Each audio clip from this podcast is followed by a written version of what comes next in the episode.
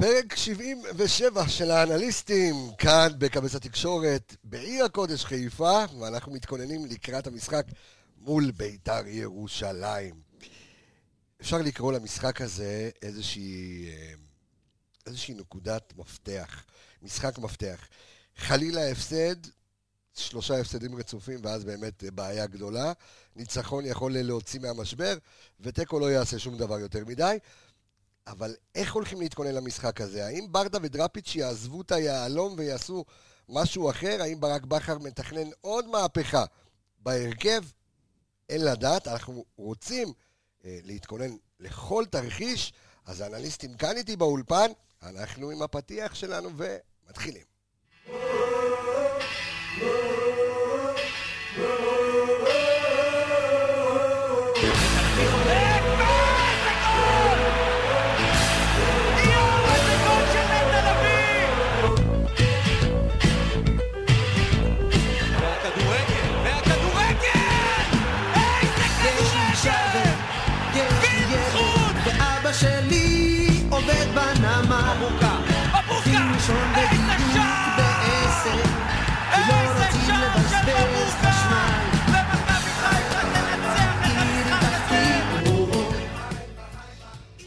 אז אה, הנה אנחנו אה, בעוד אה, תוכנית אה, שלנו, והנה האנליסטים כאן איתי.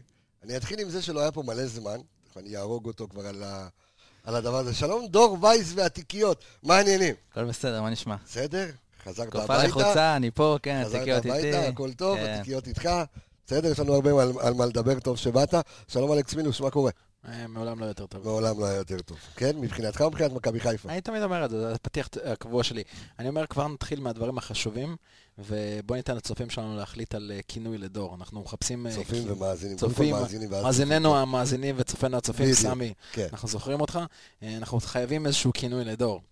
משהו י- משהו יש, ככה שמה. קוראים לדור דור וייס והתיקיות, למה הוא יודע להביא את הנתונים הכי משוגעים והכי מעניינים שיש, גם תוך כדי שידור ככה הוא זורק לנו. אנחנו- משהו ככה אנחנו נמצא, אם ספייסי יש לכם. שם מיוחד לדור וייס והתיקיות, כן, איזה, אבל איזה, מכבד, מכבד, איזה שאני תואר לא כזה, לא, כן. אקרא את. התגובות ו... בדיוק, איזה תואר כזה ככה טוב, אז תפרגנו לו, וככה אנחנו אה, ניתן לו את, ה, את השם החדש. מי שיזכה יקבל אה, נתון. נתון על שמו. נתון על שמו. גדול.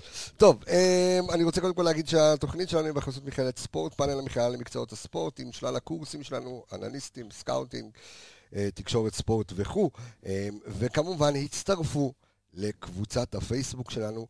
האנליסטים פשוט להבין כדורגל. אנחנו נמצאים בכל הפלטפורמות האפשריות, אז גם אם אתם רואים אותנו עכשיו בפייסבוק לייב, אז תדעו שאתם יכולים בכיף ללכת לספוטיפיי או לסאונד קלאוד, או לאפל פודקאסט, לגוגל פודקאסט. אה, התבלבלו לי כל האותיותים, ואתם יכולים אה, לשמוע אותנו בכל מקום אפשרי, פלוס אוטוטו, גם אפליקציה חדשה שתרכז את כל מה שמעניין ותוכלו להאזין לנו. דור וייס, אנחנו אה, אחרי קטסטרופה שדיברנו עליה בפרק הקודם, אחרי אה, כפר סבא, שני הפסדים אה, שלא צריך להפסיד אותם. בקיצור, כל משחק אסור להפסיד, אבל מכבי חיפה נמצאת באיזושהי נקודה מאוד מאוד מאוד מאוד קריטית, איך צריך לגשת למשחק הזה, במשפט טקטית ומנטלית. תראה, קודם כל אנחנו רואים שהסיר הלחץ עולה. גם העניין עם הקהל שקרה שפרצו למגרש, זה לא תורם, בוא נגיד ככה, ללחץ של השחקנים. נכון, אה, אני שישי האחרון. אני מרגיש שהיינו באיזה פיק מאוד טוב, גם מבחינה מנטלית, גם, גם מבחינה אה, קבוצתית וטקטית נגד טוטנאם, ומאז בעצם באה הפגרה, היה איזה קאט, ומכבי חיפה קצת קשה לה, קשה לה להניע בחזרה. אה, קראתי ככה שברק רוצה לחזור לשיטה של אה, שלושה בלמים. יום שני, אני לא, אני לא הייתי פותח ככה. אה, אני דווקא הייתי פותח כמו פתח נגד כפר סבא. אנחנו, אנחנו ניגע באיך פותחים, איך, אוקיי. מתכוננים, אה, איך מתכוננים. אה, אני חושב שצריך להגיע, לשחק את המשחק הרגיל, להניע כדור, להיות רגועים מההתחלה, לשלוט במשחק, אנחנו במשחק בית נגד ביתר, שגם ככה היא בתקופה עוד יותר לחוצה, ושם יש בלאגן חוגג. בלאגן חוגג, יפה. איזה double להגיע meaning רגועים של- ולהראות מי בעל הבית. אלכס, אני חושב שבמשחק הזה אנחנו צריכים לחזור ל basic. אני, אני כן רוצה גם שתתייחס, אחרי שתסיים לדבר, על מה שהוא אמר לגבי? הקהל. אה. לא, לגבי הקהל, אבל כן, כן. נתחיל עם תראה, אני. חושב שאנחנו צריכים קודם כל להתייחס למשחק הזה בחזרה לבסיס. קבוצות שצריכות לצאת ממשבר, צריכות קודם כל לעשות את הדברים פשוט. בלי להסתבך יותר מדי, בלי לחץ יותר מדי, לעשות את הדברים פשוטים. תהליכים איטיים, לעשות את המסירות הבטוחות, לעשות את, את, להתקדם במגרש, אתה יודע, צעד צעד, מה שנקרא עקב בצד אגודל. מכבי חיפה צריכה לחזור לבסיס, היא צריכה לחזור לבסיס שעבד לה עד אה, אותה החמצה של וילצחוט נגד מכבי תל אביב, שפשוט יכלה לשנות את כל המקום שאנחנו נמצאים בו היום. מכבי חיפה צריכה לחזור לבסיס, למה שעבד לה. לחץ בקישור, אה, משחק הגנה מאוד מאוד מבוקר, עזרה של כולם, מאבק משותף של כולם, שתרומה של כל שחקן בהרכב, להתייחס למשחק הזה כמשחק חשוב. אני שונא להגיד אה, משחק של עונה או כל מיני דברים כאלה, זה, אנחנו מחזור אה, שביעי, זה לא משחק של עונה ולא שום דבר, אבל לחזור לבסיס. לגבי הדבר, אה, אה, לא, אז אתה אומר משחק של עונה, ואני שואל את עצמי, אומר, לא. אנחנו, איך? אני אומר לא, אני לא אוהב להתייחס. אה, לא, אוקיי, כי אתה אומר, אנחנו בסך הכל מח- מחזור שביעי, אז אתה מצליח להבין רגע, ואני ככה סוטה מה, מהנושא הכללי של ה. או מהמהות של הפודקאסט שלנו, אני מדבר על הקהל ביום שישי. הקהל שמגיע קצת טעון, אלה שפרצו לאימון וככה, אה, והיה קשה לשחקנים לראות את זה, והיה קשה לברק בכר לראות את זה. אני, אני מצליח להבין כל צד, חד משמעית, כי אנחנו כאן בסופו של דבר, בסופו של דבר אנחנו אוהדים, בסדר? זה שאנחנו מדברים על כדורגל קצת ב... בתצורה אחרת, זה, אבל אתה יודע, אנחנו חיים את האמוציות, קשה לנו, כואב לנו, אני מבין, אה, אבל אני גם שואל את עצמי, ואני אומר, רבאק, אנחנו מחזור שביעי, זאת אומרת, אם אתה מדבר עכשיו מחזור, ואף אחד לא ברח מאיתנו, בסדר? זה לא שמכבי תל אביב עכשיו פתחה עליך פער של איזה 7-8 נקודות, ואתה אומר, אוקיי, אני לא, לא רואה את הסוף, אוקיי? בוא, הם נקודה מתחתיך, אותו מספר משחקים, באר שבע בכלל... אה, באר שבע כבר לא פה. בתמונה. כן, היא, כרגע היא לא בתמונה. עדיין הליגה משוגעת, נורא מזכירה את ספרד או איטליה, את כל מה שקורה. קריית שמונה מקום ראשון, מכבי פתח תקווה מקום... ש- אה, סליחה, זה מכבי קבוצות פתח תקווה קטנות מקום ראשון. שצוברות נקודות. בדיוק, קריית שמונה מקום שני, בני יהודה, אשדוד, כאילו, אתה רואה את הטבלה הפוך, כאילו, בצורה הזו. אמ, ואני אומר, אף אחד, הכל מאוד צמוד, הכל מאוד צפוף, זאת אומרת, אי אפשר לסתום את הגולל, אי אפשר עכשיו לבוא באיזשהו, באיזשהו מקום, גם מהצד של האוהדים, עם כל הכאב, ואני מבין את הכאב מאוד, כי זה קשוח מאוד להפסיד בדרבי, ולהפועל כפר סבא, אתה אומר, כאילו, מה, למה אני צריך להפ- להפסיד דווקא להפועל כפר סבא? ואנחנו רואים שבכל העולם הכל נורא משוגע, הכל נורא מטורלל. עונות קורונה. בדיוק, עונת קורונה, ושוב, אני אומר, זה לא תירוץ. אי אפשר לבוא ולהגיד, אוקיי, קורונה זה תירוץ.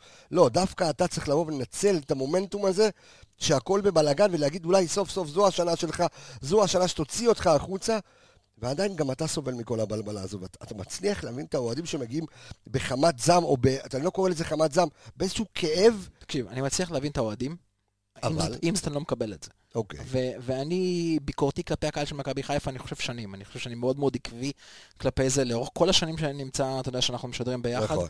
אני מאוד מאוד, אה, אני חושב ששום מועדון תחרותי ששואף עם יומרות לצמרת, לא יכול להתנהל במצב שבו, עזוב משחק, אתה לא יכול להיות גם בדקה 20 לא ביתרון 2-0.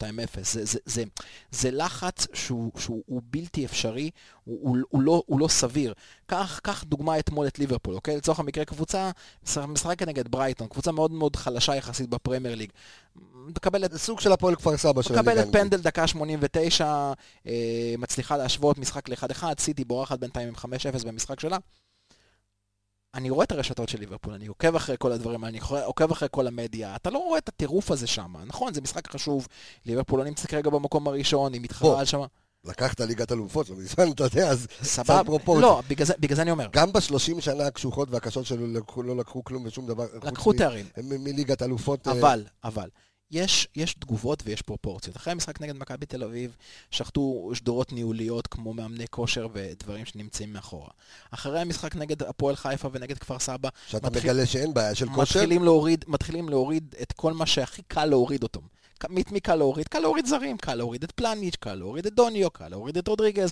הם השחקנים שלא נמצאים בתוך הברנז'ה ובתוך המדיה, והכתבים לא יוצרים איתם שום קשר, אז קל מאוד להתחיל להוריד אותם, וזה תסמונת. זה תסמונת שאנחנו עושים אותה עוד, עוד פעם ועוד פעם ועוד פעם. אה, לפני שכולם אה, ממהרים לקטול את פלניץ', אני רק רוצה להראות לכם איך איולפסון היה פה ומה הוא עשה עונה לאחר מכן. צריך להוריד שנייה את כל ה... הלחץ. את כל המפלס הלחץ הזה. זה בסדר להיות תחרותי, זה בסדר להיות בלחץ, לבוא ועכשיו לשבור את הכלים, הנזק שאתה יכול לעשות הוא הרבה יותר גדול מאשר התועלת שאתה יכול לעשות.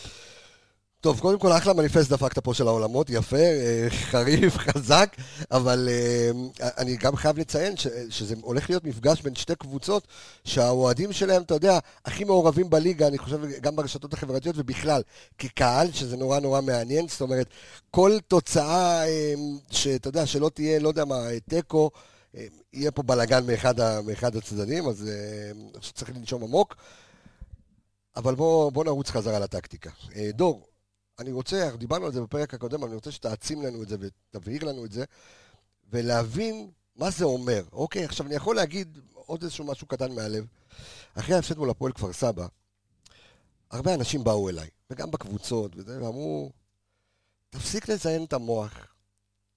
די, עם הסטטיסטיקה, די עם המספרים, מה קשור, מכבי חיפה ככה, והוא ככה, והוא ככה. ואני מנסה להסביר, ותמיד אני גם אומר, ואין לי שום בעיה להגיד את זה, שמי שלא מבין את זה, מקומו לא בפודקאסט שלנו, אוקיי?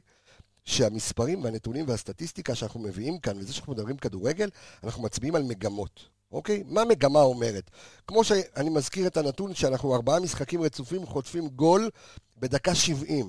זאת אומרת, זו מגמה, זו נקודה שמצביעה על איזושהי בעיה שקורית במכבי חיפה, אוקיי? הנתונים, הם לא, אנחנו לא זורקים מספרים לחלל האוויר ואנחנו אומרים, הנה, זה ככה וככה אחוזים וזה... בוא, אח שלי, אני שתיים ועוד שתיים צריך מחשבון, אוקיי? אז אני בא, אני, אני בא ואומר, אני מסתכל על הנתונים, אני מביא את החבר'ה פה שלי שנמצאים כאן, אלה שיושבים על הנתונים, ואנחנו מזהים מגמות. עכשיו, אתה העברת לנו בפרק הקודם, דור, אה, נתונים על המחציות. אני רוצה שתדבר על, על הנתונים הללו, וננסה להבין ביחד עם המאזינים והצופים שלנו מה זה אומר. אין בעיה. אה, קודם כל, לגבי מה שהתחלת להגיד על הנתונים, צריך, צריך לזכור שאנחנו פה, כמו שאמרת, יש מגמות, ולפעמים יש גם את הדברים שיוצאים מהכלל. נכון. כי אין מה לעשות, כמו לצורך העניין נגד כפר סבא, הם בעטו שלוש פעוטות לשער ושמו שלוש גולים. אז אין, אין. אין מה לעשות, תמיד, אנחנו לא תלוי בנו הרבה דברים. אה, אני לקחתי, אתה יודע, שנה שעברה עם מרקו בלבול עשינו את זה גם, לקחנו את המחציות, ניסינו לנתח כל מחצית, אז אמרתי, נעשה את זה עכשיו בכל... כי, כי מכבי חיפה שנה שעברה במחציות השניות פרחה. כן, בדיוק, כאילו משהו קרה במחצית עם בלבול והם יצאו בטירוף לזה, כן. בדיוק עכשיו עם ברק בכר קור- קורה ההפך. אני כאילו חילקתי כל משחק לשני משחקים בעצם, חצי ראשון, חצי שני. אה, אם אני לוקח את החצי הראשון, אה, מכבי חיפה מסיימת את המחצית, אה, היו לנו עד עכשיו שישה משחקים, עם חמישה ניצחונות, כאילו אנחנו מובילים בחמישה פעמים, חמש פעמים, ותיקו אחד. זאת אומרת, 89 אחוזי הצלחה. אם אני כאילו... לא הפסדת מחצית ראשונה העונה. כי יש לך כמעט 90 אחוז, 90 אחוזי הצלחה במחצית. מטורף, אוקיי. אם אני לוקח את החצי השני, יש לנו ניצחון אחד, שתי תוצאות תיקו ושלושה הפסדים. זאת אומרת, אנחנו פחות מ-30 אחוז. 30 אחוז זה הצלחה. זאת אומרת, זה זה הזוי. בדיוק, זה כאילו שתי קבוצות שונות, ואני לא, אני לא יודע להגיד מה, אתה יודע, מה הנקודה, כי לרוב ברק לא עושה חילופים במחצית, לא, או אלא אם אולי כן הוא הוא עושה חילוף אחד. כן. ראש בראש, הוא לא משנה מערכים, ואתה לא יכול להגיד שדברים כן. אה, כל, כל כך קריטיים פה קורים. אני לא הצלחתי להבין עד הסוף מה הנקודה, אבל מבחינת נתונים פה, ה- אתה יודע, זה 90 או 30, זה... זה, זה משתולל, זאת אומרת, כן. צריך להבין עכשיו, אתה יודע, אמרו שנה שעברה, אתה לא יכול להגיד כאילו, מה- אם המאמן אומר להם משהו במחצית. הרי בלבול, אמרנו תמיד שיש לו כריזמה של תמרור עצור, והוא לא נכנס לא נראה לי וזרק שבדיוק זה שולחנות. בדיוק. וברק בכר גם לא, אתה יודע, אנשים, לא- אנשים לא מבינים אה, דבר פשוט, אתה יודע, כשיורדים למחצית, למאמן יש ככה, יש ארבע דקות, בסדר? לקבל נתונים מהעוזר מאמן שלו ומהאנליסטים, אוקיי? לקבל את הנתונים, לראות מה קרה. יש לו עוד ארבע דקות, סליחה, עוד דקה לחשוב איך הוא מעביר מסר, ארבע דקות להעביר מסר, ועוד שתי דקות לשתות מים, פיפי וכל השאר, ולצאת החוצה. זאת אומרת, לא. קור, לא קורים קסמים, אתה יודע, בתוך ה... ב- ב- אנשים חושבים, יורדים למחצית, קורה שם עכשיו איזשהו נאום אה, חוצב אה, להבות, אה, צעדת וושינגטון, וכלום, אתה יודע, יש פה דברים מאוד טקטיים שצריך לעשות, אז, אז זה לא העניין. אז מה באמת קורה, אלכס? מה שצריך- איך אתה מסביר את מה שדור אומר פה? זה... כמה זה דברים, פסיכי. אני מנסה לא לשכוח דברים. קודם כל, לגבי מה שאתה אמרת לגבי נתונים. תראה, אני חושב שכל בן אדם שבא ואומר, מה, מה אתה מביא את הנתונים האלה? אני ממליץ לכולם, תבדקו, סטטיסטית, לאורך זמן, סטטיסטיקה מתיישרת. זה, זה, זה מושג ברור, כל מי שעשה, אתה יודע, שיעור אחד במבוא לסטטיסטיקה, סטטיסטיקה מתיישרת. אם אתם תיקחו נתונים לאורך זמן, לא לאורך משחק נקודתי, נקודתי, נכון. אתם תראו שבסופו של דבר הסטטיסטיקה פוגעת בול. אם אנחנו אומרים ששחקן הוא חלש במאבקים בחלק ההגנתי שלו, או חלש ב- ב- ב- בהתקפות, או בבעיטות לשער, או במצבים של אחד על אחד, בסופו של דבר, לאורך כל העונה, הסטטיסטיקה תתיישר. זה אחד. אה, נכון שלפעמים במשחק בודד אתה מסתכל עליו ואתה אומר מה הקשר, אבל בסופו של דבר זה מתיישר. זה אחד. שתיים, מאוד מעניין אותי לראות איך ביתר נמצאת בחצי הראשון מול החצי השני. אני אקח פה איזשהו סיכון ואני אגיד שאני חושב שביתר טובה יותר בחצי השני, כי ממה שזכור לי ביתר מפקיעה יותר. בחצי השני. זה זה מעניין. זה מאוד מאוד מאוד מעניין. יש לך פה את האינסטאט פתוח, וזה הרמת לי להנחתה להגיד שאנחנו, אה, פודקאסט האנליסטים, עובד יחד, בשיתוף עם אינסטאט, שהיא החברה המובילה בעולם היום אה, לנתונים סטטיסטיים, אה, חברה רוסית שעושה עבודה מדהימה. כן, עכשיו לקחת קרדיט כי אתה רוסי, קוראים לך אלכס. אה, גנוב אתה. ברור, ברור חבר'ה. אה, שזו חברה שחתומה ביחד עם מנהלת הליגה על אה, העברת אה, כל הנתונים והסטטיסטיקות, אז כל ה... אה, שאתם רואים את כל הדוחות ואת כל מה שמופיע בטלוויזיה, אז ביחד עם אינסטאט, אז אנחנו עובדים גם כן יחד עם אינסטאט, אז אתה יכול להיכנס ולראות את כל הנתונים. מעניין, מה ששאלת על בית"ר כן, עכשיו ירושלים. הדבר האחרון שרציתי להגיד זה לגבי מה שקורה במחצית. תראה, כן. יש, יש, יש, בכל תרבות הספורט יש מאמנים שבמחצית זה הרבה מנטליות. זה, אני, אני, אני לא גורס שבמחציות, בכדורסל זה קצת אחרת, בכדורגל, אני לא גורס שבמחציות יש לך שם ניתוח טקטי עמוק. תקשיב, הם, פות, הם תוקפו שלוש פעמים מהצד ימין, הם תקפו ארבע פעמים לא, מצד שמאל. זה קורה. אבל אתה יכול לראות מגמות, כי לצורך העניין אתה יכול, אם מגיע אנליסט או עוזר מאמן והוא שם לב שבמחצית הראשונה בא שחקן איקס, לא יודע, שנמצא בקישור הקדמי ואומר, תשמע, הוא נגע אולי ארבע פעמים בכדור. אז אתה אומר, עוד פעם, זה לא יכול להיות. נכון. אתה צריך להפעיל אותו קצת יותר. בגלל זה אני חושב אז אתה יודע איזה הוראה לתת לשחקן איקס, אוקיי, או שאתה יודע אם לצרוח על הבלם, או שאתה יודע להגיד יפה. למגינים, תתקפו יותר או תסגרו יותר. אז בדיוק הנקודה שאתה אמרת בסוף. אני חושב שזה המון המון המון עניין מנטלי. זה המון עניין של להסתכל על המשחק כמשהו שהוא קצת יותר הוליסטי, קצת יותר גדול, ולהתחיל לתת הנחיות שהן יותר ברמה של המנטליות של השחקן, הנפש של השחקן. תראו, אנחנו אז נופלים אני אקשה. עליך, אז אני אקשה עליך. אז. מכבי חיפה הביאה 9,000 מאמנים מנטליים השנה, אוקיי? אז אתה מראה על ירידה חדה, אוקיי? אה, דור נותן פה נתון שהוא היסטרי, אוקיי? 89% הצלחה במחצית הראשונה מול 30% הצלחה במחצית השנייה. איפה נכנסים, אם אתה עכשיו מאמן מנטלי במכבי חיפה, זאת אומרת, מה אתה רואה? מה, מה הבעיה פה? אני אגיד לך. איפה הנפילה? ואני מחזיר אותנו חזרה למה שדיברנו בפרק הקודם, שקיבלנו אה, אה, ארבעה משחקים רצופים, קיבלנו גול בדקה ה-70. משהו קורה במחצית השנייה שמצליח לשבור את הרוח של השחקנים, שגילו בתחילת העונה עד מכבי תל אביב, אוקיי? המון אופי, בעיקר שנה שעברה גם. נכון? אני יכול להגיד לך דבר כזה, אני אקח את זה מהאנלוגיה של שחמט, אה, כולם עכשיו רצים על אוקיי. הסדרה הזאת של נטפליקס של של גם השחמט. ביט המלכה, כן. כן, מדהים. לשחמט יש שלוש מצבים במשחק, יש לך פתיחה, אמצע, בניית המשחק, ויש לך סיום. יש פותחים נהדרים שיודעים ליצור לעצמם פער גדול מאוד מהפתיחה, יש אנשים שיודעים לנהל את הקרב ויודעים לנהל את המשחק כמו שצריך באמצע, ויש כאלה שיודעים לסיים בצורה מאוד מאוד חזקה, גם לפעמים שהקלפים או ה... אצל היריב. בדיוק, לא, לא, לא, לא, לא לטובתם. מכבי חיפה, בעונה הזאת אנחנו רואים שם בעיה בסיומת. ובעיה בסיומת נובעת בהרבה דברים. הן מבחינת הליכה אחורה, הן מבחינת לחץ מהשער, קרי דקה 70 כמו שאמרת שער. לקחת את, ה, את השליש האחרון של המשחק, שמה למכבי חיפה יש את הבעיה. זה יכול להיות קשור לרגליים יותר טריות, זה יכול להיות קשור לפחות הסתמכות על הספסל, ועל הספסל שחקנים יותר צעירים שצריכים קצת יותר זמן להיכנס למשחק ולא יכולים לבוא ולהשפיע אינסטנט, אתה יודע, לבוא ולהכניס כן. איזשהו, אתה יודע, מכבי תל אביב יכולה במשחק מסוים גם לזרוק לך את יונתן כהן מהספסל. או שחקן כמו דן ביטון מהספסל לצורך המקרה, ואז זה שחקן שיכול להיכנס ואוטומטית להשפיע על המשחק. השליש האחרון שלנו, היכולות סיום של מכבי חיפה, הם, הם, הם לוקות בחסר. אצל בלבול, אגב, חשוב להגיד, אמרת ההבדל בין... כן. כן. אצל בלבול גם הסיום עצמו לא היה טוב.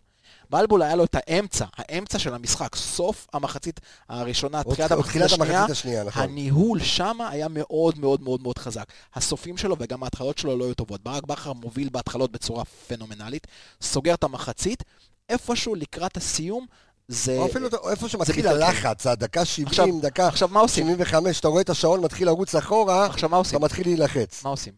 בדקות האלה, שאתה יודע שיש לך את הבעיה, אתה מאט את הכל. אתה מאט את כולם, אתה מאט את כל הקצב של המשחק, אתה נותן אתה לעצמך מרגיע את המשחק. פאולים בשביל לעצור התקפה. קודם כל, נתת נקודה מדהימה, כי אה, גם במשחק נגד הפועל כפר סבא, צהוב. אחד לא קיבלת. עבירות, איפה אתה, איפה אתה ואיפה... זה כאילו נראה שתמיד הקבוצה היריבה רוצה הרבה יותר ממך. ראינו את זה בדרבי חד משמעית, ראינו את זה מול כפר סבא, שהם יצאו מלואה של תותח, ואתה באיזושהי תחושת שאננות שבואנה, הגול יגיע. עכשיו בוא, זה- עם זה- כל הכבוד לכפר סבא וביתר- והפועל חיפה, ביתר ירושלים יש לה המון, אבל המון המון המון כלים להעניש אותך, ומאוד כואב. נכון. יש בגלל- לה המון כלים כאלה. בגלל זה אני אומר, זה לא רק פאולים, זה, זה אתה יודע, להרחיק כדור, אה, סתם, אתה יודע, בסוף, נקודה מסוימת, זה אה, להוציא כדור החוצה, לבזבז את הזמן, לזייף פציעה, השוער מחזיק יותר זמן עם הכדור. דברים כאלה שעוזרים לך לעבור את הדקות לחץ, 65, 75, את הדקות האלה. אתה רואה שאוקיי, בסדר, אתה מוביל במשחק, הכל בסדר, כל הקלפים כרגע עדיין פתוחים, אתה יכול חזרה להכניס את כל המשחק לפאזה. דור, מצאת משהו? אה, כן, האמת ש... בבקשה, דבר איתנו, בית"ר יש פה ירושלים. דברים מעניינים, כן. אוקיי. קודם כל, אה, אלכס צדק. אוקיי. חצי שני, עכשיו תראה, מה שנתון... אה, חצי ראשון, ביתר מסיימת, כאילו אם אני מפסיק את המשחק באמצע, הוא אומר, חבר'ה, בואו נסגור את הסיפור. אה, שלושה הפסדים ושלושה תוצאות תיקו. במחצית במחצית. הראשונה לבית"ר ירושלים. עכשיו, אוקיי, היא כובשת שני שערים בחצי הראשון וסופגת חמישה. אוקיי. חצי שני, ביתר עם שלושה ניצחונות, שלוש תוצאות תיקו.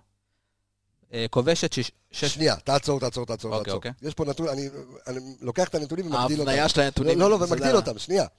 מכבי חיפה עם אפס הפסדים מחצית ראשונה, אוקיי? מכבי חיפה כאילו בלתי מנוצחת. נכון, מחצית ראשונה, בית"ר ירושלים בלתי מנוצחת, מחצית שנייה.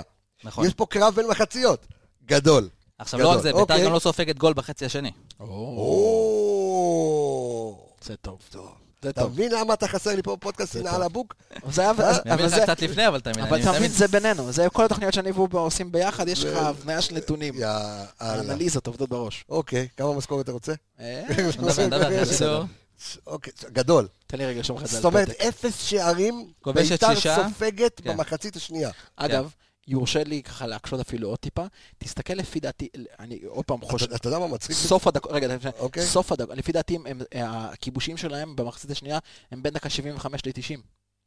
אני- האמת זה לא קשה, כי יש פה רק... אה, אני בודק את זה. אבל אתה יודע מה מצחיק אבל? אתה מדבר אני אני מצטער, שההגנה, בוודאות, בוודאות שער אחד נגד הפועל חיפה, הנה, קונסטנטין דקה הנה, 90. אני בטוח על זה. זאת אומרת, בית"ר ירושלים היא גם תוקפת יותר במחצית השנייה. הם חייבים, אז יפה, אתה יודע מה מצחיק? ברדה ודראפיץ' הרי... אה, מתחלפים הם. מתחלפים. דראפיץ' תמיד עולה ראשון, בסדר? שדראפיץ' הוא מאמן הגנה, בסדר? ברדה הוא מאמן התקפה. כן. אז משהו שם קורה שזה מעניין. מעניין מה שאתה אומר. אני- תשמע, זה... אני כן אבל חייב להגיד, אז מכבי חיפה חייבת להיזהר מזה, כי בית"ר ירושלים מראה, כמו שאמרת, סטטיסטיקה, בית"ר ירושלים מראה... 58 צפונה. 58 צפונה. הגולים של בית"ר ירושלים מגיעים 58 צפונה, מחצית... זאת אומרת, זה כל כך מסוכן כשזה בקרב מול מכבי חיפה. שגם סופגים דקה 70, אנחנו, זה בדיוק... זה אה, בדיוק, זה התפר הזה שאתה גם יכול, יכולה להישבר לך הרוח, שזה אני נורא ואיום. אם הייתי צריך להכין את הקבוצה המנטלית למשחק נגד ביתר, כן. הייתי אומר להם, צאו, תוציאו את כל האוויר במחצית הראשונה, תדאגו להגיע למחצית הראשונה, השנייה ביתרון, אם אפשר יתרון כפול של שערים מדהים. תגעילו את המשחק במחצית השנייה. באמת, אני רואה, סכנין, סכנין תקופת אייל לחמן. פציעות מזויפות, מדומ, מדומות, ת- תתפסו רגליים, תתפסו אוזניים, תנוחי, לא יודע מה. תגעילו את המשחק במחצית השנייה. אני אגיד לך גם עוד דבר. לביתר יש שחקנים בעלי טמפרמנט מאוד מאוד גבוה. נכון, קול, לירן עטר. קונט, שועה, כל השחקנים נכון. האלה. אתה תעצבן אותם מספיק, אתה גם אתה גם תוציא אותם מהמשחק. אתה- אתה- צהוב פה, אדום שם, בדיוק, יפה, אתה, אלכס. אתה מבין? זה, אם אני הייתי צריך להכין את הקבוצה הזאת מנטלית, הייתי עושה ככה. תוציא את כל הארסנל שיש לך במחצית הראשונה, תעלה ליתרון, מחצית שנייה תסגור. ועוד דבר, אנחנו- עוד דבר, שנייה, במשחק הזה... סתום. סתום, סתום רגע, סתום רגע, סתום רגע, אני אגיד לך למה, אני אגיד לך למה, אני אגיד לך למה. אנחנו 23 דקות פודקאסט. שמע, אני חייב לקחת את הקישור הזה ולשלוח אותו ישירות לברק בכר. מדהים. יש פה תובנות, כאילו, פסיכודליות, תמשיך. אני, אני אומר שזה יישמע לאוהדים שלנו מאוד מאוד לא סקסי. זה יישמע לאוהדים שלנו מאוד, מה, מכבי חיפה עכשיו תשחק משחק על בזבוזי זמן מחצית. שנייה, במשח... אחרי שאתה מפסיד בדרבי. אחרי שאתה מפסיד נגד כפר סבא, כן. אתה נגד ביתר, אתה יודע שיש לך עדיין יתרון מאוד מאוד מאוד שביר נגד מכבי תל אביב של נקודה, במידה ואתה יודע, כל. ניצחונות מול ניצחונות, כן. כן? כן, כן, ככה משיגים בסופו של דבר תארים, ככה משיגים בסופו של דבר דרך הגועל נפש הזה. כזה מסריח, בסדר? תן לי לנצח כל משחק 1-0 בנבדל עם היד של מרדונה, אללה ירחמו אחי, ולקחת אליפות. לא מעניין אותי. בסדר? לא. יש כאלה שיגידו לך, אבל מה עם הכדורגל היפה? כי היו כאלה שהתלוננו לפני... עונה הבאה. כש- כשהיית בזון, כאילו בהתחלה, אז אנשים אמרו, רגע, מה כדורגל יפה? תעזבו אותי באמא שלכם, כאילו בואו, תן לי, איך אמרת באמת, עונה הבאה. אני רוצה רגע לעשות איזושהי תפירה של, הציוות, כי אנחנו מדברים רגע על ציוותים שעבדו או לא עבדו, או לפחות, יותר נכון לא עבדו בשני המשחקים האחרונים, ואני אסתכל על כל חוליית ההגנה מאחורה, אוקיי? החל מהשוער, בסדר? דרך הבלמים והמגינים, בסדר? אז היה ניסוי וטעייה של פתאום אתה שם את, את אה, חבשי ופלניץ', אחר כך ארד וחבשי, גלאזר, ג'וש כהן, מגנים אה, התחלפו. מגנים מתחלפים, טוואטחה פותח, סן מנחם פותח, מבוקה, פתאום רז מאיר, או לפעמים, אה, אה, אתה יודע, קו חמש. אם אנחנו רוצים עכשיו, אה, ואני חושב שברק מבין את זה, שמכבי חיפה צריכה רגע שנייה להתאפס על עצמה ולהגיד, אנחנו עכשיו בונים ציוות של הרכב שצריך לרוץ. אוקיי, יש לנו חמישה חילופים, אבל בואו נרוץ עם איזשהו משהו, על אף העייפות תמיד אפשר לרענן, אפשר, וגם יש לברק בכר את הכלים כדי להזיז שחקנים ולשנות את המערך כדי להוריד את העייפות, אוקיי? כי אתה יודע, תמיד הקשרים יעשו הרבה יותר תנועה וירוצו יותר מאשר, אה, או מגן בקו חמש, תמיד ירוץ יותר מאשר אם תעשה את זה בקו ארבע. אבל ברק בכר צריך רגע להגיד, אוקיי, זה ההרכב שלי, איתו אני רץ, אוקיי? יש לי חילופים, יש, אתה יודע, יש בלת"מים, אנחנו נרוץ. עכשיו, אם אני שואל אותך, דור, איך אתה מתחיל לתפור לי כרגע את, ה, אה, את קו החמש או קו הארבע הכי ראוי מבחינתך והכי נכון מבחינתך כדי לרוץ לאורך כל העונה, מה אתה נותן לי? קודם כל אני רוצה להתחבר למה שאלכס אמר לגבי ה- לשחק, אתה יודע, לבזבז את הזמן לשחק מגעיל. כן. זה מתחבר גם ל- לשאלה שלך, אני רוצה, אני עם השוער. אוקיי, הרי העדפה שלי, ואני יודע, זה ג'וש כהן. כן. עכשיו, עזוב את היכולת, לא יכולת. יש לג'וש את ה- את הקטע הזה שהוא יכול לעצור את המשחק, לשכב על הרצפה, לתת להגנה טיפה, לכפר סבא נגד... קצת אוויר, בדרך- כן. קצת אוויר, לה- להרגיע טיפה, לשחרר, אנחנו מובילים. אז זה דווקא מה שאני, היה גם דיבור בקבוצה של לא על זה מודדים שוער. אני דווקא מאוד אוהב את זה אצל ג'וש, גם בעונה שעברה. לגבי ג'וש, אפרופו, אנחנו מדברים על הגנה, כשיש לך חוסר תיאום. כשיש לך חוסר תיאום בהגנה, כשיש לך שחקנים שמתחלפים, לשוער יש תפקיד מאוד מאוד מהותי בניהול ההגנה מבחינת דיבור. אתה לפה, אתה לשם, וג'וש, למי שלא ראה, במשחקים שנגיד יש קהל לא שומעים את זה, אבל במשחקים שאין קהל, ומי ששמע את ג'וש, אתה שומע רק את ג'וש. הוא סופר ווקאלי, והוא יודע להכניס להגנה. אני לא חושב, אני לא יודע, תקן אותי, כי אני לא הייתי השנה במשחקים שגלאזר פתח לא. גל- גם גלאזר יש גם. גלאזר מדבר, אבל לא, ג'וש כאילו לא, עושה את זה אחרת. אצלו יש לו, לא כמו, ג'וש אתה שומע רק את ג'וש, בסדר? זאת אומרת, אה, הוא יגיד לך, אה, הרוב הוא ידבר באנגלית, יש לו יציאות בעברית של קדימה, ואז אתה רואה את השחקן בקריית אליעזר יוצא קדימה, רק אותו אתה שומע. אבל אוקיי, זה, זה, זה מה ש...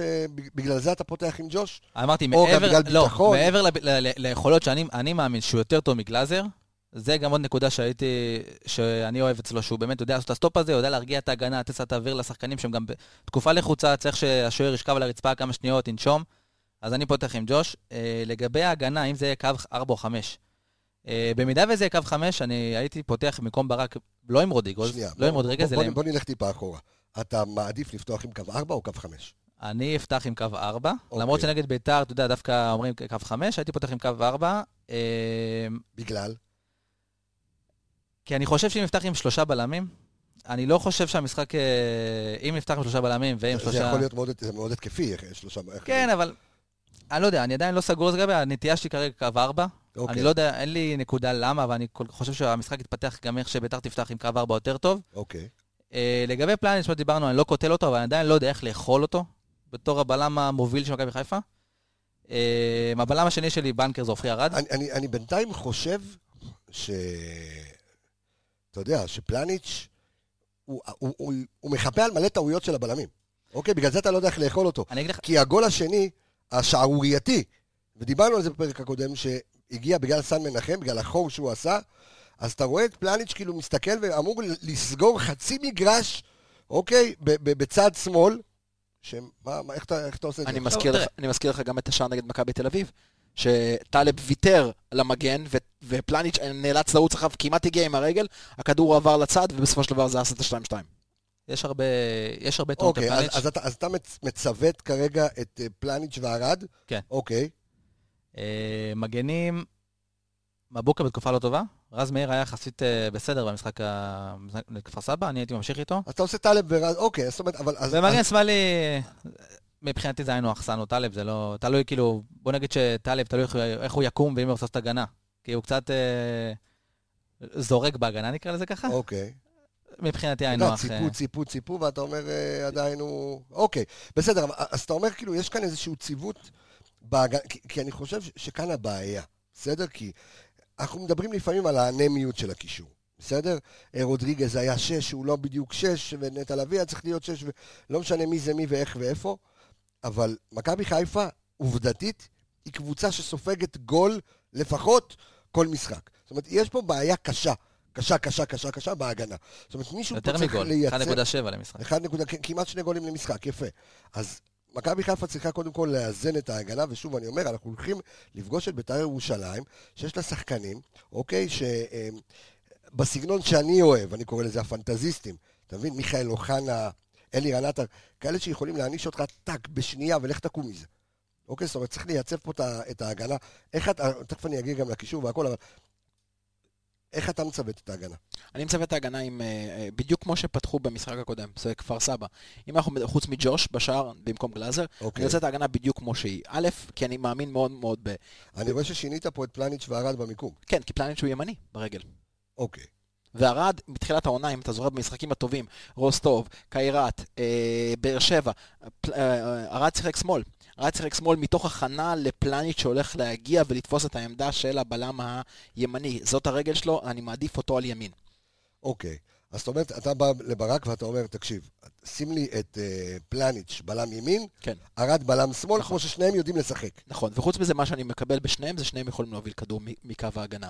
יותר רגועים ברגל שלהם, יותר יכולים להתקדם טיפה קדימה, מול לחץ של שחקנים כמו שועה, מיכאל אוחנה, שועה לא לוחץ, אבל מיכאל אוחנה, ורד, עטר, שחקנים שילחצו, ורד, אני מעדיף נכון. שחקנים עם, עם, עם יכולת רגל יותר טובה, חבשי אולי יכול להיות יותר מהיר, אולי יכול להיות יותר פיזי, אבל אין לו את היכולת רגל, ואתה אז מצמצם את כל משחק הרגל מההגנה שלך לפלניש בלבד.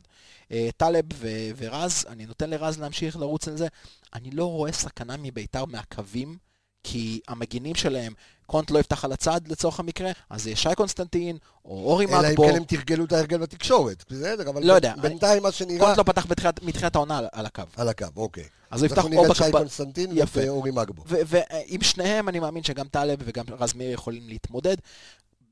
בצורה הזאת אני מעדיף את אה, אה, קו ההגנה הזה.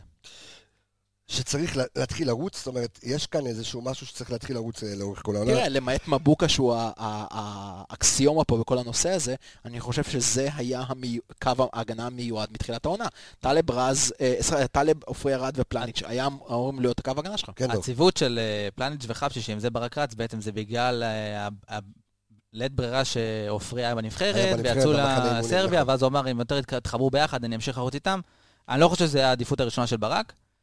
אה, אני יותר רגוע, כמו שאמרתי, עם- עם האמצע הזה, כרגע נראה לי יותר נכון לרוץ ולתת להם את ה... כי אה, הם לא שיחקו הרבה ארד ופלניץ' כ- כזוג. אתה יודע, כמו שהיה להם חבשי נכון. את ה- את את האימון בסרט. הפריבילגיה ואת הזה. בשביל להיות ביחד. אז אוקיי. אה, בואו נשכח גם שעופרי ארד, המשחק האחרון שלו במכבי חיפה היה נגד טוטנאם. נכון. אז זה גם, אתה יודע, כפר סבא קצת עד שהוא נכנס לכושר משחק, עניינים, אני חושב שדווקא גם הציוות נכנס הזה... נגד מכבי תל אביב, נכנס לא טוב שעזב ככה את הכדור. בדיוק. אז אני חושב ככה ממשחק למשחק אה, הוא יצבור ביטחון וישלים אחד את שני עם זה פלניץ'. מצחיק כי הוא כבר היה עם ביטחון, אתה מבין? זאת אומרת, נכון. פתאום ככה נחת לו הביטחון, אז... אה, אז ביתרון בונים. אז אה, כן, בשביל זה גם יש, יודע, את כל הצוות המנטלי שדיברנו עליו. בוא נדבר רגע על השלישייה האחורית, כי באים המון גם בביקורת לנטע לביא, ו- ואבו פאני שהתחיל טוב, חזק, ואמרו וואו, איזה רכש, ופתאום קצת המניה שלו בירידה.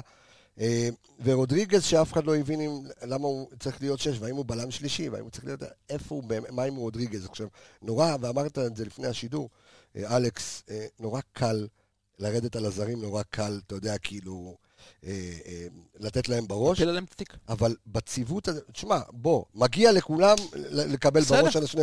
המשחקים האחרונים. לא בסדר. בוא, בוא, בוא, בוא לא ניתמם. מסכים.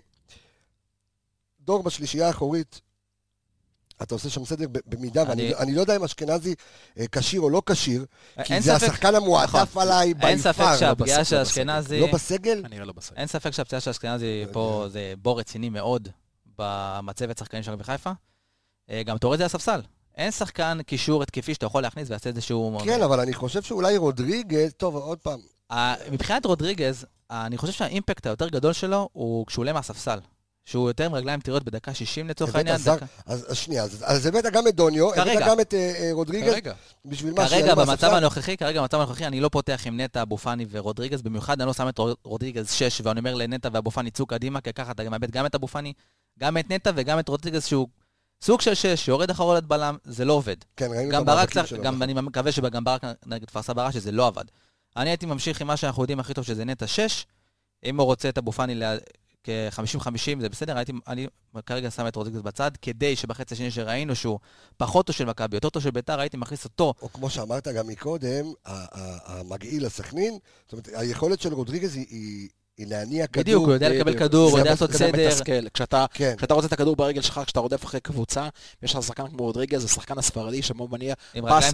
פס הולך, פס הולך כל הזמן, זה, זה מתסכל את הקבוצה, הקבוצה מתחילה להיות קצת יותר פראית, קצת יותר להיכנס לטאקלים, קצת יותר לאבד את הראש, זה, אני מסכים לגמרי. אוקיי. אני גם חושב שמעבר לנושא של הציוות, מעבר לשלישייה, זה מה הם יעשו. תראה, נגד באר שבע למשל, במשחק ב-3-1 בתחילת העונה, אה, התלונות בבאר שבע היו אה, לג'וסווה שהוא שיחק מאוד מאוד מאחורה. נכון. אבל הוא לא, אחר כך הוא עלה קדימה. אבל הוא לא שיחק מאחורה, מכבי חיפה גרמה לו לשחק מאחורה. נכון. מכבי חיפה במשחק נגד באר שבע אמרה, לא הוא. הוא לא ינצח את המשחק. היה עליו שמירה אישית לאורך כל ה-90 דקות, וזה כל פעם מתחלף. פעם זה היה נטע, פעם זה היה אבו פאני, כל פעם מישהו שהגיע אותו. במשחק של ביתר, בוא, בוא, בוא נודה על האמת, המשחק של ביתר קם ונופל על שני שחקנים. מיכאל אוחנה ו? מיכאל אוחנה ולפי דעתי, אה, עידן ורד. אוקיי. כי גם עטר, גם שועה צריכים את הכדור לרגל. הם צריכים שמישהו יזין אותם. אוחנה זה המנוע של, של הכל. אם אנחנו מסתכלים על השלישייה הקדמית שלנו, אני שם את המשימה הזאת לנטע ולאבו פאני להיצמד לשניהם. ורד ואוחנה. נטע שש, אבו פאני, אני שם את שניהם באותו קו. בקו אחד, אוקיי. נטע אבו פאני ולפניהם את שרי. בדיוק בשלישייה שבכר היה משחק, במקום אבו פאני אה, הוא היה משחק עם יובל אוקיי. אשכנזי שם. אוקיי. ואתה אתה יוצר את כל הלחץ על השחקנים. אני אתן לך עוד דוגמה. לפני כמה שנים טובות, כשמוריניו אימן את uh, צ'לסי, הוא שיחק נגד ברצלונה. וכולם אמרו, מה תעשה עם מסי, מה תעשה עם אתו, מה תעשה זה.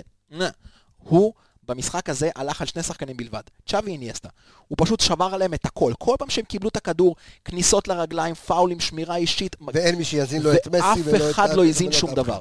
אוקיי. בסוף הם ניצחו באיזה שער בדקה 90 של זה, מזל. לא משנה, אבל לא מגעיל. אבל מנ- מנצח. אבל, אבל אה, רוב כמעט המשחק, עבד. רוב, אה. בדיוק, כמעט עבד, רוב המשחק צ'לסי שלטה שם במשחק.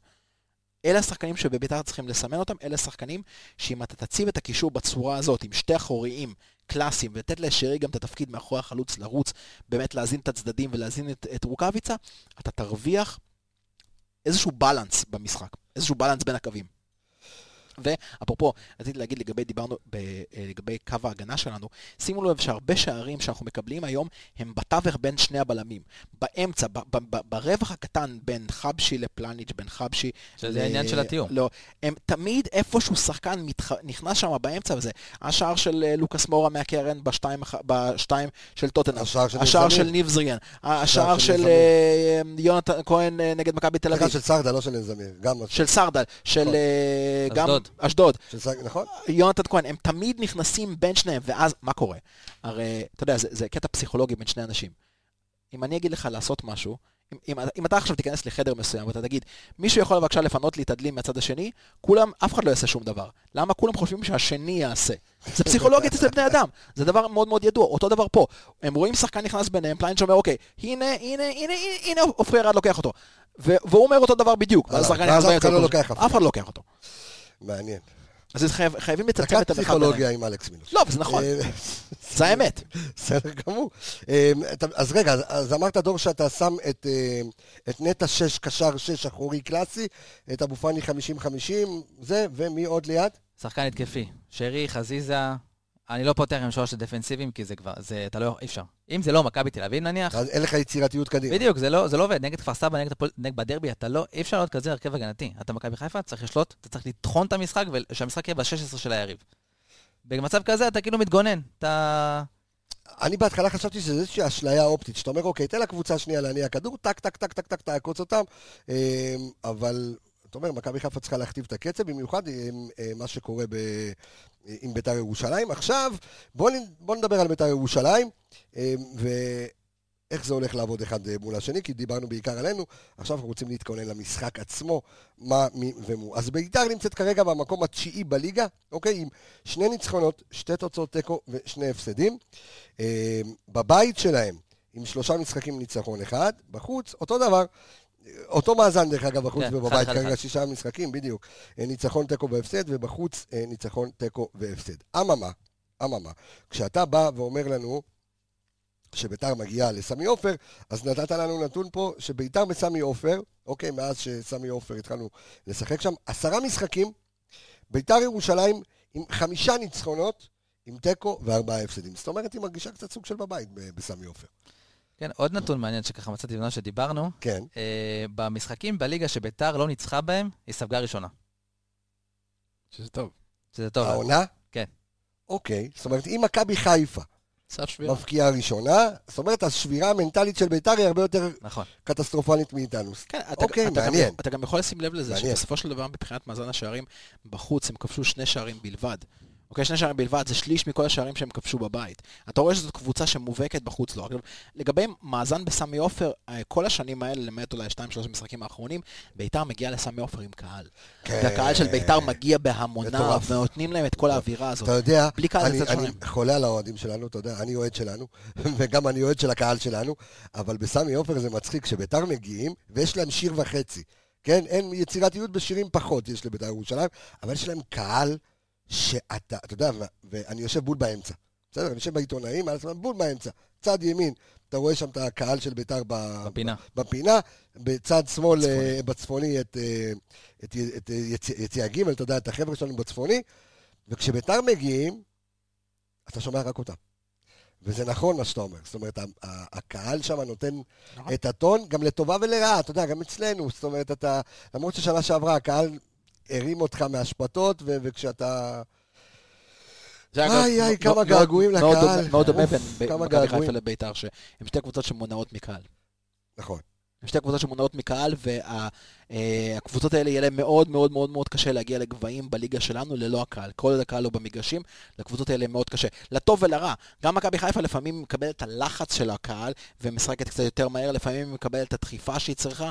ביתר אותו דבר, אבל באותה מידה גם הקהל הזה יודע לפרק את הקבוצות האלה בשתי הצדדים. דרך אגב, אני גם מקדיש את התוכנית הזו, דרך אגב, לאוהדי בית"ר ירושלים, שמאזינים לתוכנית הזו, ויש המון אוהדי בית"ר ירושלים, נתקלתי באחד כזה ביום שישי האחרון, אז שלום לך יקירי, שגם הולך להצטרף לקורס, אבל יש המון אוהדי בית"ר ירושלים שמאזינים לתוכנית הזו, כי אנחנו התוכנית הכי טובה שיש, אין מה, אין מה לעשות, הפודקאסט הכי מעניין שיש ומרתק, תודה ב- ב- ב- ברמת החשיבה על הכדורגל.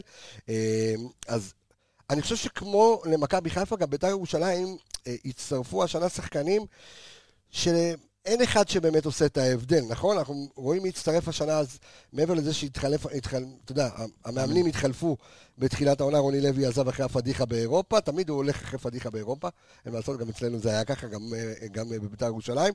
הצטרפו, אה, למעט דראפיץ' וברדה, אז ירדן שועה. אנחנו נתמקד בה עוד מעט בילד, אה, מטוסיניו, אה, אוקמפוס, אורן ביטון, דגני והסלבנק. אה, אף אחד אולי דגני שבאמת התייצב ככה בהגנה, אבל אין איזה מישהו שהוא השובר השוויון, במיוחד- כן, כמו הזרים של מכבי חיפה. שועה לא פתח עדיין את העונה כמו שצריך, הוא לא, עדיין לא נכנס, הוא ממשיך את העונה אנחנו נעשה עליו נושא מטוסיניו לא ראה דרכה הרכב, כי הוא פצוע והוא נכון. לא זה. כישרון ואוקמפוס, גדול. ואוקמפוס זה שחקן אה, פנטסטי, מגן מצוין, אבל הוא ילד בן 19. אוקיי? זה ילד בן יש 19. לי השקעה עתידית. דווקא. אולי, נקודה, כלפיו, שאולי דווקא שאין קהל, נראה לי זה יותר לתת לו, בשבילו יותר אה, כניסה חלקה. הסתגלות יותר קלה, אני חושב, שאין קהל. יכול להיות. אורן ביטון, דגני ואסלבנק. אה, איזה בית"ר אנחנו מקבלים? אנחנו מקבלים ביתר לא מאוזנת. אני. חושב שאם אה, דראפיג' ופרדה היו יכולים לשים שלושה כדורים במהלך המשחק, הם היו חותמים על זה עכשיו. כן, בדיוק. יותר מדי שחקנים. יותר מדי שחקנים שצריכים את הכדור, זה אלירן עטר וירדן שועה ומיכאל אוחנה ועידן ורד למעלה. יש לך מאחוריהם את אה, מוחמד, עלי מוחמד, ולביתר אין קשר אחורי קלאסי. אם, כאילו, יש את קריאף, אבל הוא גם פצוע וגם זה לא השחקן שעושה את ההבדל. אה, אז הם- קבוצה מאוד לא מאוזנת. כאילו, דרביץ' וברדה אוהבים לשחק את היהלום. הם עדיין לא מצאו בביתר את הנוסחה ש... היו כל מיני כתבות ותהיות שאולי הם יזנחו את היהלום לקראת אה, מכבי חיפה, על אף שזה נורא אפיין אותם במכבי נתניה, תמיד שיחקו ככה, זו השיטה שהם יודעים, שיטה מאוד מאוד התקפית, שעבדה להם במכבי נתניה, ובית"ר ירושלים כרגע קצת פחות, כי אתה יודע, זו גם קבוצה שונה עם, עם כישרונות שונים, אבל כמו שאמרת, יש שחקנים, זאת אומרת, שמאוד אוהבים את הכדור ברגל. נכון.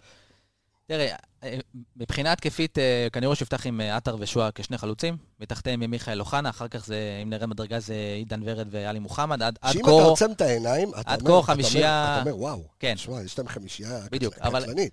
בוא נגיד שמיכאל מיכאל אוחנה הוא השחקן מבחינתי הכי מסוכן כרגע בקישור של ביתר. דרך אגב, עשיתי השוואה בינו לבין שרי, בסדר? הוא טוב ממנו בהרבה פרמטרים, והוא שיחק, אני חושב, איזה ש- שני, שניים וחצי משחקים, כאילו, פחות.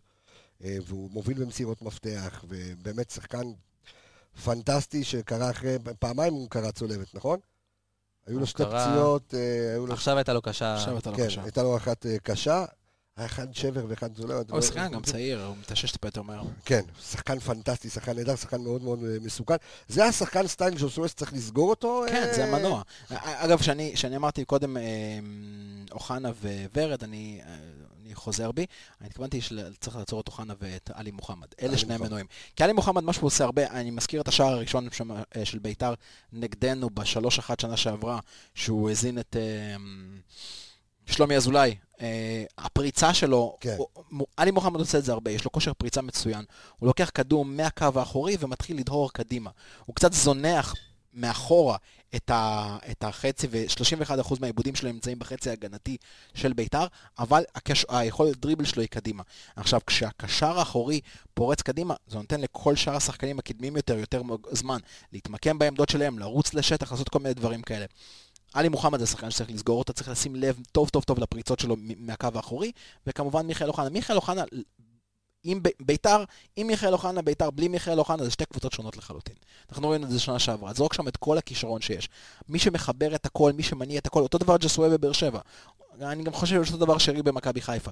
מי שמניע, מי שמדביק את הכל, מי שיודע לשחק את החכם, את המסירות, את הדריבל בזמן הנכון, את הבעיטה בזמן הנכון, זה מיכאל אוחנה. הוא ועדיין. דוב, ש- שביתר ירושלים קבוצה לא מאוזנת, זאת אומרת, איך... איך עוברים את המשחק הזה, איך מנצחים את המשחק הזה, ואתה יודע מה, ואומרים, אוקיי, הנה, יאללה, יצאנו מהמשבר. תראה, קודם כל הנקודה מבחינתי זה כמו שאמרתי שאין קשר אחורי טבעי בביתר. זאת אומרת, אם אתה שם את שרי על הנקודה הזאת בין ההגנה של ביתר לקישור, זה יכול שם לעשות פלאים להזין את ניקיטה, כי אנחנו יודעים שיש תלות מאוד מאוד גדולה על ניקיטה ושרי, כאילו אם הם לא משחקים, זה- אין לך התקפה. בדיוק, אין לך התקפה, אין לך שערים, אין לך כלום. בדיוק, חוץ, חוץ משניהם כבשו השנה בליגה זה וילצחוט ועופרי ארד מחזור אחרון. כל השאר זה ניקיטה ושרי. אה, אז מבחינתי, מבחינתי הנקודה פה זה שניקיטה אה, יהיה בין הבלמים. אנחנו יודעים שיש שם, אה, כנראה שיפתחו דגני, ולידו הבנתי זהבי. שאולי זהבי, שלא לא שיחק העונה בכלל. אז אה, גם יכול להיות חוסר תיאום, גם אולי פ- ניקיטה יותר מהיר משניהם. אה, וששרי פשוט יהיה איפה שהקשר האחורי, כי אני לא חושב שמישהו יוכל לעצור אותו. אלה מבחינתי הנקודות ש... הרי משחק, משחק הגפים למכבי חיפה לא, זה לא מה שהיה אצל בלבול. אני רוצה להוסיף עוד נקודה לגבי רוקאביצה. רוקאביצה צריך גם לעשות קצת יותר, להכניס יותר רוע למשחק שלו בפן ההתקפי. את זאת אומרת, אני רוצה לראות אותו גם קצת מתקל בלמים, אני רוצה לראות אותו מקבל את הצהוב, אני רוצה לראות אותו מקבל את הפאול אז, הזה. אז, אני, אז אני מזכיר, אני מזכיר את זה שעם כל הכבוד לניקיטה, ואנחנו מחמיאים לו פה, כי הוא באמת, הוא לא מפסיק, הוא לא עוצר עם כיבוש השערים שלו, אבל צריך להסתכל על כל המשחק. אנחנו מסתכלים על המקרו, אבל בואו ניכנס למיקרו. אני מזכיר את הנתון מהפרק שעבר אה, אה, מול הפועל כפר, אחרי הפועל, הפועל כפר סבא. אמרנו שיש הרי, תפקידו של החלוץ, מעבר לשים גולים, כן, במקום, ל- סליחה, מישהו פעם כתב לי, תגיד, תכתוב להבקיע גולים, אוקיי? תפקידו של הזה זה להבקיע גולים. אז מעבר לזה, בסדר. אה, לא, מעבר לזה, מעבר לזה, בתפקיד הזה, אתה צריך לעשות לחץ על הבלמים, בסדר? אם אני לוקח חלוץ כמו איתי שכטר, שהוא הוא יושב כמו יתוש שון וייסמן. על הבלמים, שון וייסמן. כזה שעושה מלא מאבקים, אז נתנו נתון בפרק הקודם, שקיזוטו היה עם 31 מאבקים על הבלמים, וניקיטה רוקאביצה עם אה, חמישה מאבקים בלבד, זאת אומרת, אתה מחכה לקבל את הכדור, אתה מחכה כאילו לתת את הזה בנגיעה, את הפס, את הדאבל פס, ולתת את השער, אבל הלו, מה אם לחרפן את ההגנה קצת? מה אם לתת קצת לכנפיים שלך, אולי לאלה שמגיעים מהאמצע, מאחורה, מהצדדים, להזין אותך בכדורים, או לתת להם גם להבקיע? אולי בגלל זה, בגלל שהוא אה, הוא- הוא לא מפריע, אז רק הוא מבקיע. איזה חרוז. אני, אני, אני, אתה יודע מה, זה מזכיר לי את התקופה של דבלישווילי ו- וארבטמן. ארבטמן נתן עונת שיא במכבי חיפה, שערים. 28 שערים. 28 שערים, אה, השווה את מאזנות שלנו מזרחי לעונה אחת במכבי חיפה עם 28 שערים. אממה, מי היה עושה לו את כל העבודה? דבלישווילי. כשאתה משחק עם שני חזות, דבלישווילי דרך אגב, היה... הוא עשה את זה גם יותר מחמד. אגב, נכון, אותו אגב, דבר. אגב, גם הוא היה שועה קרנף כזה, שהיה, אתה יודע, היה מטריד, יושב, עושה לחץ על הבמה, ואז אתה מפנה עוד חלוץ. אז גם אם אתה משחק כביכול עם חלוץ יחיד, או אם תשחק 4-3-3 או 4-3-2-1, עדיין, אם החלוץ יטריד את הבלמים, אז יהיו עוד אנשים, וככה אתה תראה גם גולים מאנשים אחרים. בגלל זה לפש- למשל אני במרק... במשחק הזה, הייתי הולך עם, בגלל שהיה לך את, את אה, יניק, הייתי הולך עם דוניו, חזיזה וניקי בחלק, בשלישייה הקדמית, ששרי מאחוריהם, כדי להגיע למצב שבו חזיזה יכול להצטרף לשרי ולעזור לו במאבקים באמצע. בעצם לחזור לתפקיד שהוא שיחק בו בבני יהודה, שזה האמצע ימין אם אני לא טועה, ואשכנזי האמצע שמאל, ודוניו יכול בדיוק לעשות את מה שיניק עשה, להצטרף לניקיטה, להיות החלוץ השני, לעשות את הדברים האלה. סימן שאלה, אבל צריך... כן, אבל, אבל יש משהו בדוניו שמכבי חיפה עדיין לא, אה, לא מנצלת. אוקיי. דוניו שזה- זז טוב מאוד לשטח. הוא זז מצוין לשטח, הוא זז טוב מאוד נגד הבלמים. אתה רואה אותו במשחקים שהוא משחק, הוא תופס את הריצה שלו לשטח, ואז הוא מתייאש, הוא לא מקבל את המסירה, הוא הוא חוזר בחזרה. נגד שחקנים קצת יותר איטיים, קצת פחות אה, טכנית הגנתיים, כמו דגני, כמו אור זהבי, כמו, כמו מגבו, הוא יכול לעשות הרבה הרבה הרבה צרות שם. אם הוא ידע להצטרף יותר לניקיטה לשתי חלוצים, וחזיזה ילך בעצם להפוך את המערך הזה מ-4-3-3 לסוג של 4-4-2. מה אנחנו מקבלים מעלי מוחמד, אה, דור? תראה, עלי מוחמד אנחנו עוד מכירים, גם דיברנו עליו הרבה גם בעונה הקודמת, כן. כי עוד מנתניה. אה, שחקן מבחינה גם הגנתית, גם התקפית, שחקן מעולה, שחקן מבחינתי בין הטובים בליגה בתפקיד שלו. מצד אחד הוא יודע גם לתקל מבחינת תיקולים ומאבקי קרקע, הוא, מספר, הוא מקום ראשון בביתר, וגם מבחינת דריבלים ולהוציא כדור קדימה הוא גם מקום ראשון בביתר. כאילו, הוא המנוע גם מקדימה, גם מאחורה. אה, היה קצת תקופה פחות טובה, איבד הרבה כדורים במח- במחזורים האחרונים, אבל אני חושב שהוא הברומטר. אה, כמו שאלכס אמר, ללחוץ אותו, אה, כי ראינו כש- כשהיה משחק בסמי עופר שהם היו טובים, זה כי הוא, כי הוא היה טוב. היה משחק אחד שאם אני לא טועה, אם זה היה מבוקה שנטרל אותו, אז לא, מנג'ק. מנג'ק נטרל אותו, נכון? אז הם היו פחות טובים. נכון. אז אני חושב הוא יצא באדום במשחק הזה. שעליו יקום, נכון. ועליו אה, ביתר קמה ונופלת, במיוחד. אתה מצמיד אליו איזה אבו פאני כזה. אתה כן, יודע, בדיוק, ש- בדיוק, זה. התפקיד של אבו פאני, להיצמד אליו, לשבת לידו צמוד. באותו גובה, שתי מלגזות כאלה, טרקטור אחד ליד השני, אוקיי, כן, אבל, מעניין. אבל יש ביניהם, אני אבל חייב להגיד שבמקרה הזה אבו פאני צריך להיות מאוד מאוד חכם בתנועה שלו. אמ, עלי מוחמד יותר מהיר. פי כמה וכמה יותר מהיר מ- מ- מאבו פאני. אה, אני יודע, אני אשמח לראות כמובן פרמטרים מדויקים על זה, אבל אני חושב שעלי מוחמד יותר מהיר. אם הוא ינסה לתת לו את השטח לרוץ וינסה לסגור אותו תוך כדי תנועה, תוך כדי ריצה משותפת, עלי מוחמד יעבור אותו. הוא צריך לדעת או למצוא את השטחים לפני שעלי מוחמד, אתה למנוע ממנו את המסירה, לחתוך קווי מסירה, או לדעת להתמודד, ממש להיצמד אליו, ששם המאבקים הם יותר פיזיים, פחות מאבקים של מהירות, כי במהירות יהיה לו מאוד קשה להתמודד איתם. דווקא כהוראה טקטית, אם, אם ברק כן. פותח עם שני שחקנים, ש... שני שחקני קישור, שזה אה, נטע ואבו פאני, זאת אומרת, אין לנו עוד שחקן מקדימה, אני דווקא הייתי אומר לאבו פאני בהתחלה לא להצטרף יותר מדי לה- להתקפה, במיוחד נכון. בשביל לחכות. לדהירות של אה, מוחמד. נכון, אבל זה, זה עוד פעם, זה חוזר לבייסיק, זה חוזר... אתה פותח מערך עם שני קשרים אחוריים, הבסיס של זה, שהם קודם כל יהיו קשרים אחוריים ויבלמו את ההתקפה. ה- השדרוג של זה, ה- ה- ה- אתה יודע, היציאה מגבולות ה- ה- הנורמה, זה שאחד מהקשרים האלה יצטרף יותר להתקפה. אתה צריך לפתוח עם ה basic, אתה צריך ל- לייצב את המשחק לקצב שלך, אחרי זה אתה כבר יכול לעשות דברים. אז בואו נראה את הנת- את הנתונים של ברק בכר מול בית"ר ירושלים ומול אה, ברדה ודראפיץ'. אז בכר מול בית"ר ירושלים בסך הכל 23 משחקים שיחק ברק בכר כמאמן נגד אה, בית"ר ירושלים. 15 ניצחונות יש לברק בכר על בית"ר, חמש תוצאות תיקו ושלושה הפסדים סך הכל. אה, פעמיים עם קריית שמונה ופעם אחת עם באר שבע, זה היה, זה היה הפסדים.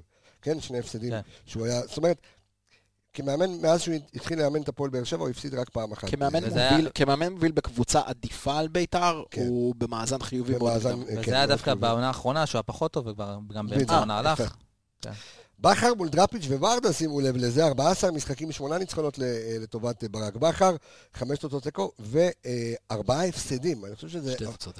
שתי תוצאות, סליחה, אה, כן, שתי תוצאות תיקו אה, וארבעה הפסדים. שמונה ניצחונות ל- ל- לבכר, אה, שתי תוצאות תיקו וארבעה הפסדים לדראפיץ' וברדה, מה שאומר שאני חושב שאלו מהמאמנים שיותר ניצחו, את, אה, שהצליחו להתמודד מול ברק בכר.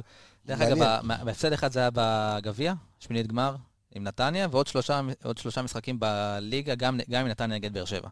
אומרת, לא כל כך הלך לו נגד נתניה. כן, לא כל כך הלכנו נגד ברדה ודראפיץ', שזה, כן. מ- שזה מעניין. כן. בסדר, כי דרך אגב, ברדה ודראפיץ' מהמאמנים היותר טקטיים שיש. זה, תמיד אני אומר, יש את הדור החדש של המאמנים, שזה ברק בכר, סילבס, אה, אה, אפילו שרון מימר, ברדה ודראפיץ', ג'ורג'מן. חבר'ה, אה, כן, מאמנים שבאמת משחקים טקטית, נעזרים באנליסטים, אתה יודע, כאלה שהם... זה מעניין מאוד. בואו נדבר על הילד. ככה לקראת הפינאלי של התוכנית. בוא נדבר על ירדן שואה. אוקיי? הילד שאמרנו, עכשיו תבין, אתה יודע, תמיד יש את המנחוס הזה שאתה מגיע מול אה, קבוצה ברור. שמישהו רוצה להוכיח לך, ואם הוא יבקיע ישר הוא יבקיע דווקא נגדך, ועד, כרגע, ועד כה הוא לא עשה כלום בבית"ר ירושלים. ירדן שואה לא עשה יותר מדי, אנחנו מיד ניתן את הנתונים שלו. אבל דור, איזה... מה, מה, מה עושים עם ירדן שואה? הוא גם יהיה מאוד, מאוד עצבני. הוא יהיה מאוד עצבני. כן.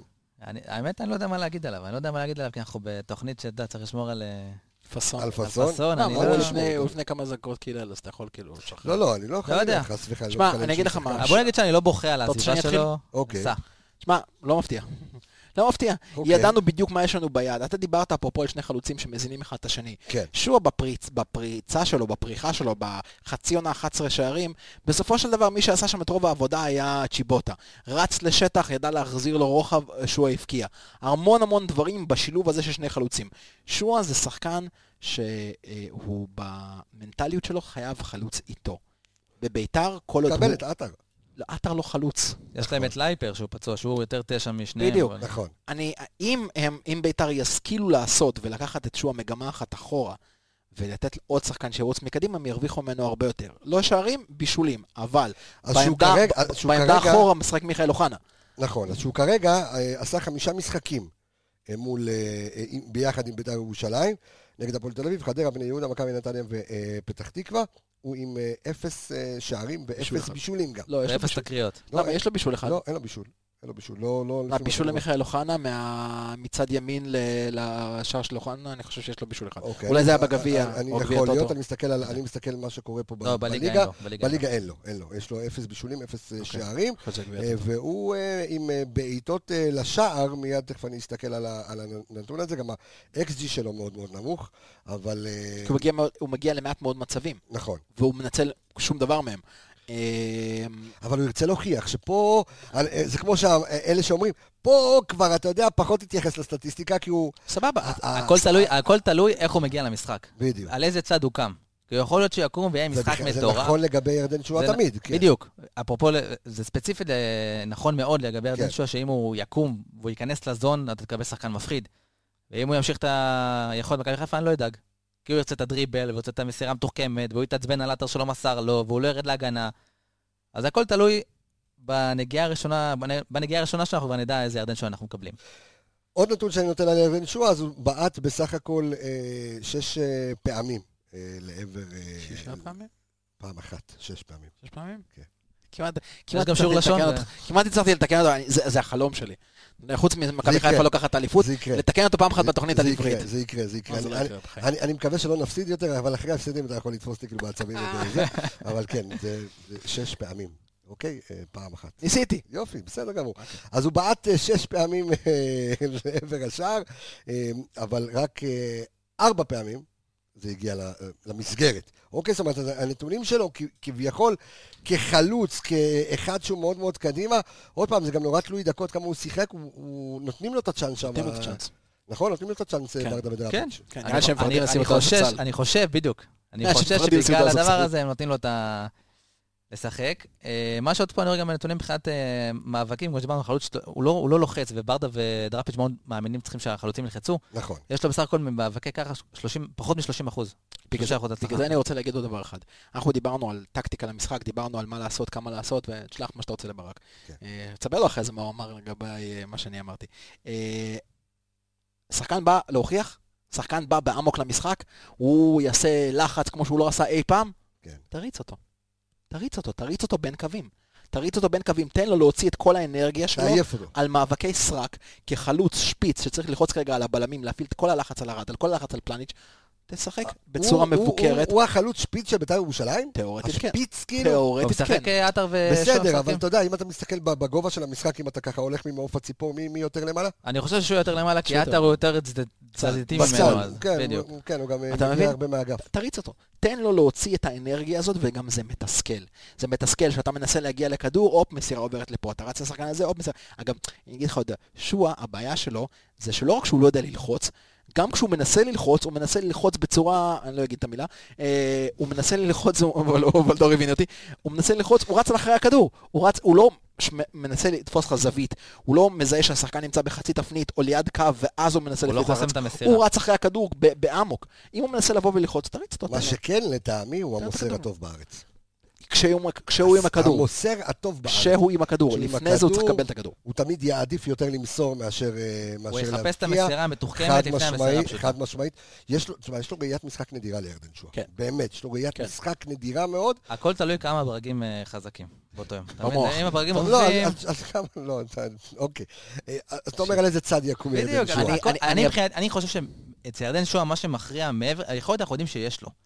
הרבה זה הפן המנטלי, כמו שאלכס אמר, מנטלי, מנטלי, מנטלי, וזה רק ככה אתה אני אגיד לך אני אגיד לך את האמת, ככל- לקבע אותו. ככל שמשחק עובר ומשחק עובר, אני שונא להתייחס לגופו של בן אדם, אני באמת חושב שירדן שואה ניחן במתנת האלוהים לרגליים ככדורגל, למעלה יש הכנה למוח, אבל, אבל- אין. של אבל- כדורגל, של של כדורגל. כדורגל. של אני לא כדורגל. יודע איך הוא כזה. של כדורגל.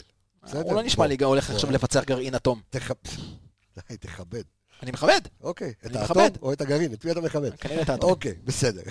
טוב, אמ, סיבוב אחרון. אמ, רגע לפני שמסיימים את ה- את הפרק. פרשת השבוע. שח- שחקן, לא, אני גם לא עושה הימורים יותר על זה, די, אני לא, אני, ליבי אה, כואב. אה, אה. לא. אבל מי, לא, מי שחקן המפתח שלך? על, על מי יקום וייפול, ואל תגיד לי שרי. או שכן תגיד לי שרי. לא, אה, מי יקום ויפול? או שרי או ניקיטה. הרסת לו את התשובה עכשיו. לא, לא, לא, אני דווקא לא... תראה, שרי, אנחנו יודעים שזה... זה. לחשוב- אני מנסה לחשוב. זה אני מתלבט- ה obvious. אני מתלבט אם להגיד ניקיטה, שזה obvious מספר 2, ברור. או להפתיע ולהגיד איזה אחד מהבלמים שיהיו ה... אם הם יקומו מפוקסים, אנחנו נהיה טובים. אני אגיד לך מה דעתי. אוקיי. המשחק הזה יקום וייפול על מי שיקבל את עבודת ההגנה על אוחנה ועלי מוחמד. על שניהם המשחק הזה על יקום וייפול.